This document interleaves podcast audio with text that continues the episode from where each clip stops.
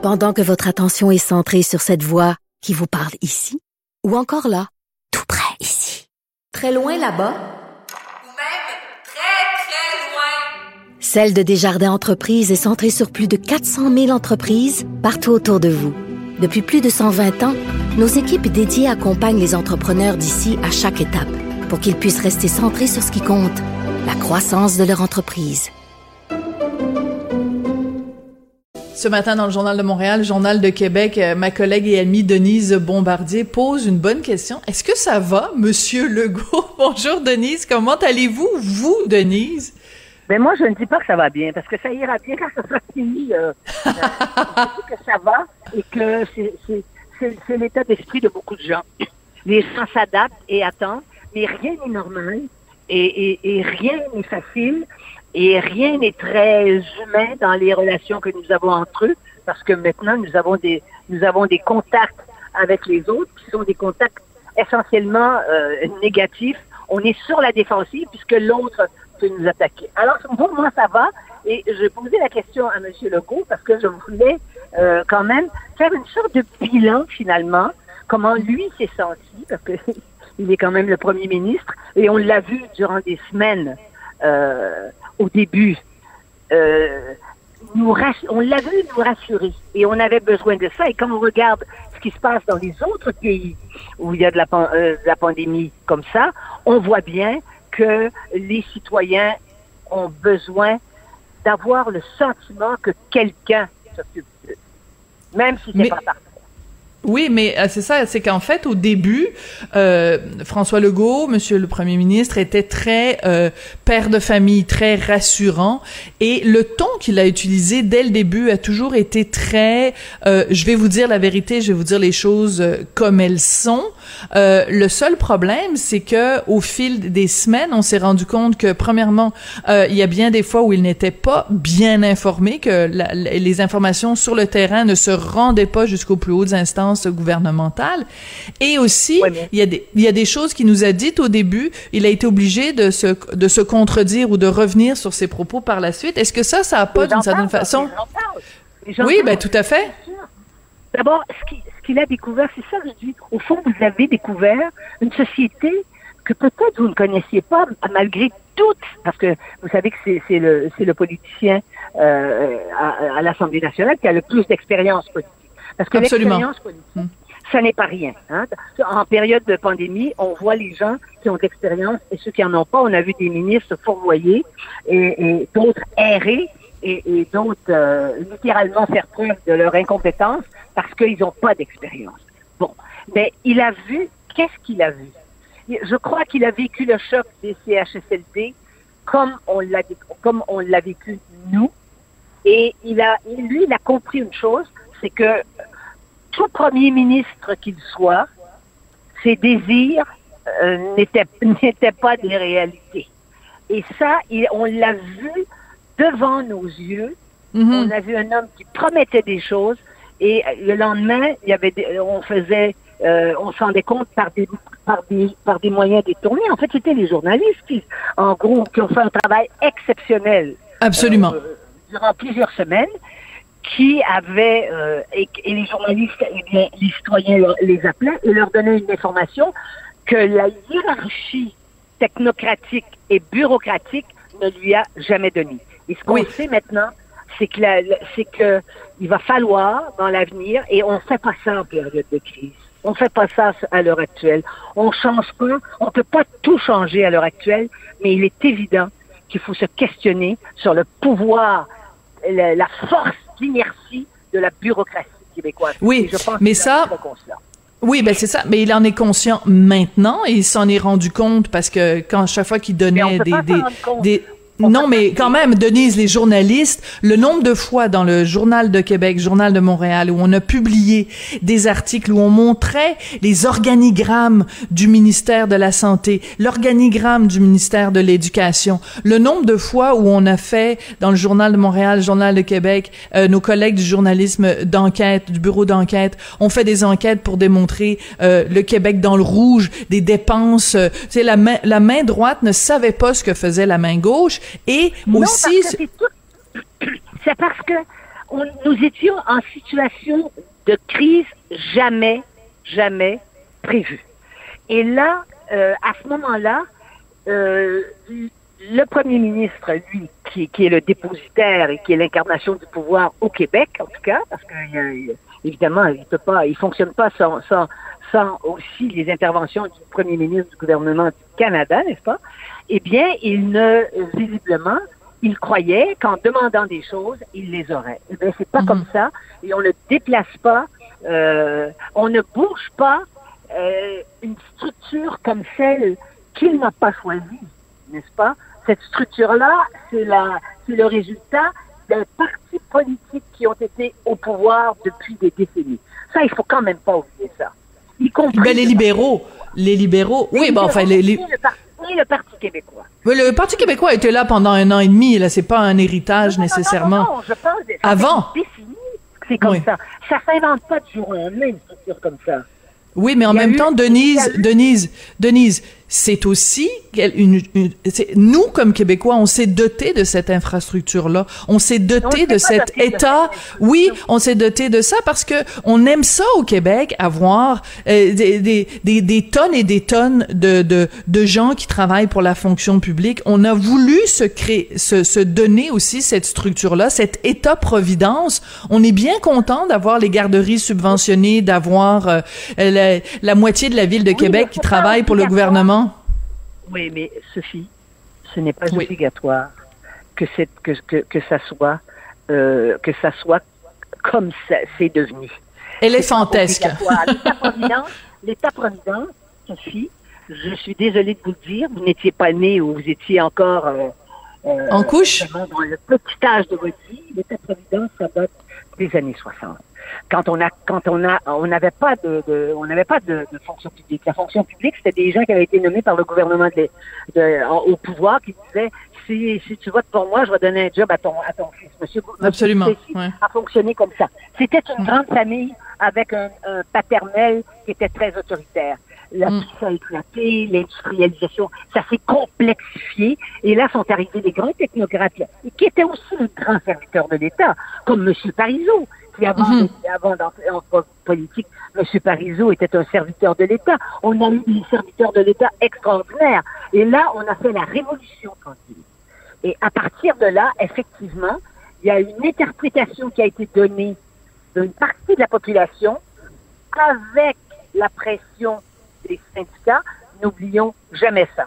Et dans Absolument. le blocage actuel, il faut, Ouais. on n'en parle pas assez du rôle des syndicats. Quand les syndicats euh, fonctionnent euh, je veux dire, de façon rigide à l'intérieur d'un hôpital qui ne veulent pas toucher aux emplois ou à la, ou à la définition de la fonction, euh, eh bien, ils participent aussi, parce que c'est pas seulement les fonctionnaires de l'État, c'est les fonctionnaires des, des, des grands syndicats qui ont, le, Mhm. qui ont le quasi-monopole dans, dans nos grandes institutions publiques. Mais, mais c'est intéressant que vous ameniez la question syndicale. C'est intéressant que vous ameniez la question parce que parce que c'est un tabou encore au Québec.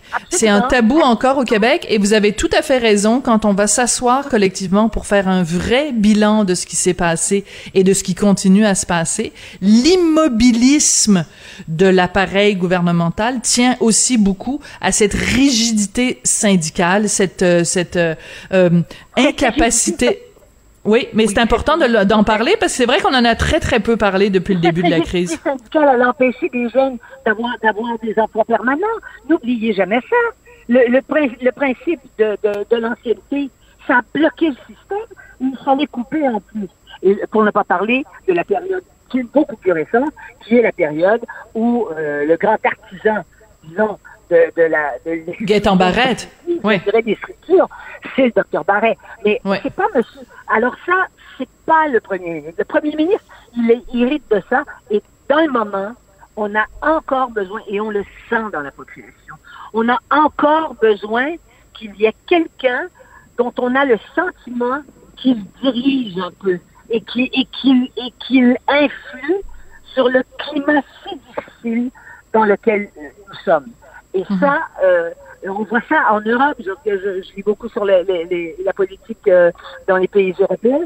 C'est pareil. Même, même, euh, même en France, le premier ministre Macron, qui est très faible dans les sondages, mais on dit que on a, il faut qu'il reste là. Il faut pas personne ne peut bouger à l'heure actuelle. Et c'est Mhm. pas le temps de faire des procès d'intention et de régler. Et là, là, on va revenir au syndicat. Et de régler euh, des, de, de dire qu'il faut changer les structures, mais derrière ça, qu'est-ce qu'il y a?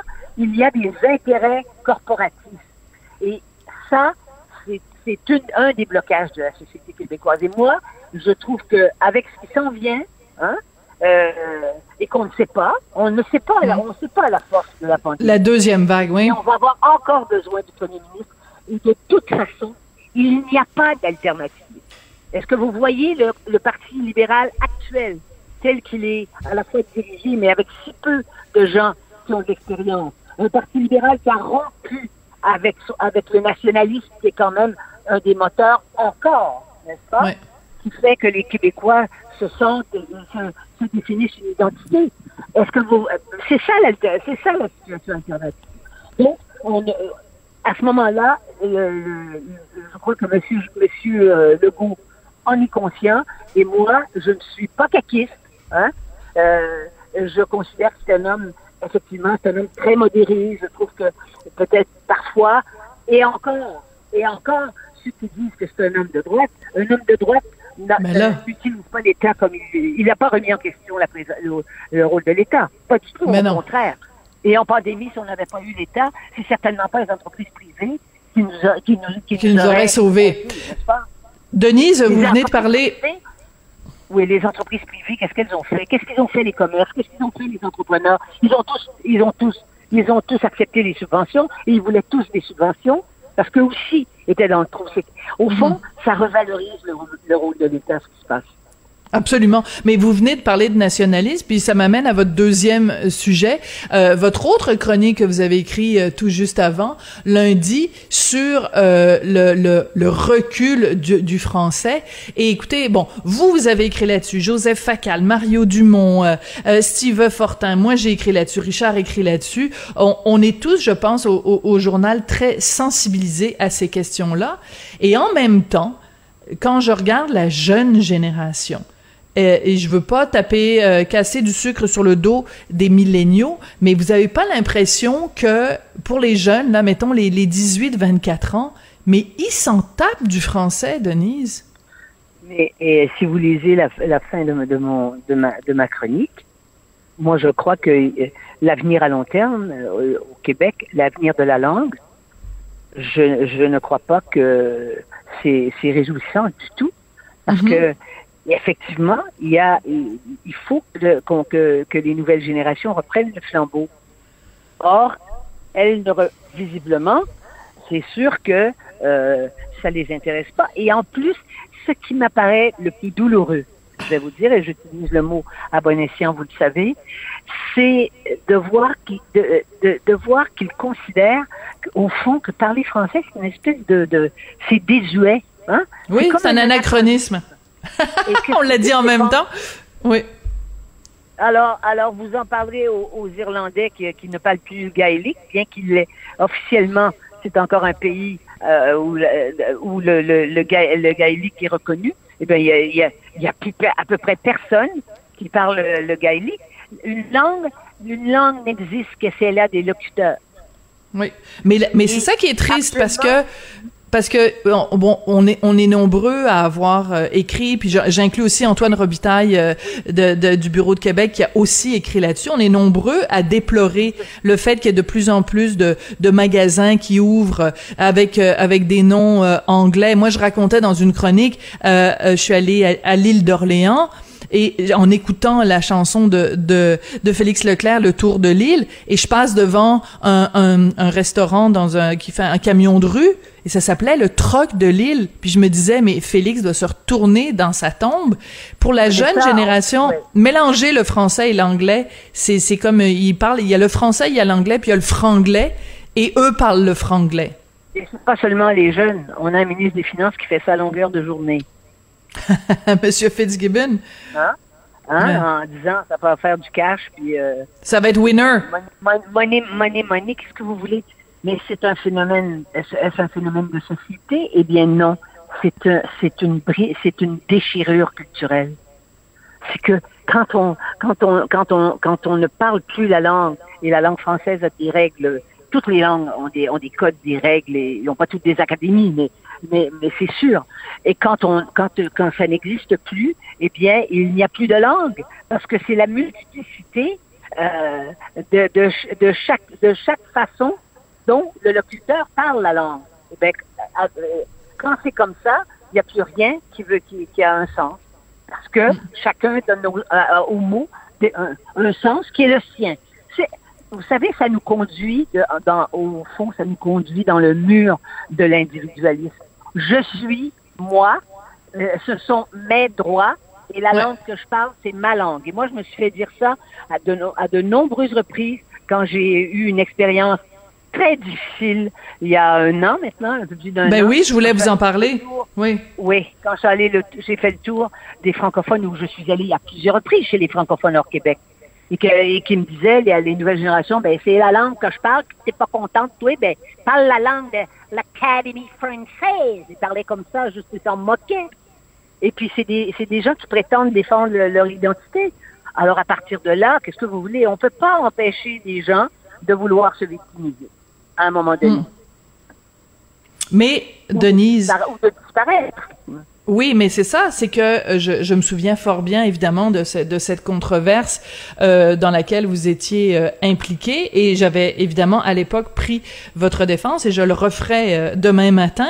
Mais c'était intéressant parce qu'à ce moment-là, vous défendiez, vous, vous constatiez en fait la disparition du français dans le reste du Québec, mais le même constat se fait ici, et dans les deux cas, on se fait traiter de de, de, de vieux, de dépassés et euh, moi, ça me fait pleurer quand je vois que les jeunes n'en font pas un combat, parce que je suis de la génération où euh, les gens étaient prêts à descendre dans la rue à manifester pour euh, pour le français. Aujourd'hui, on est prêt à descendre dans la rue pour dire je veux pas porter le masque, mais mais le français qui, qui, qui est menacé par une pandémie anglaise, ben lui, on, on s'en fout, on veut pas le défendre. Oui. Mais il y a aussi l'éducation.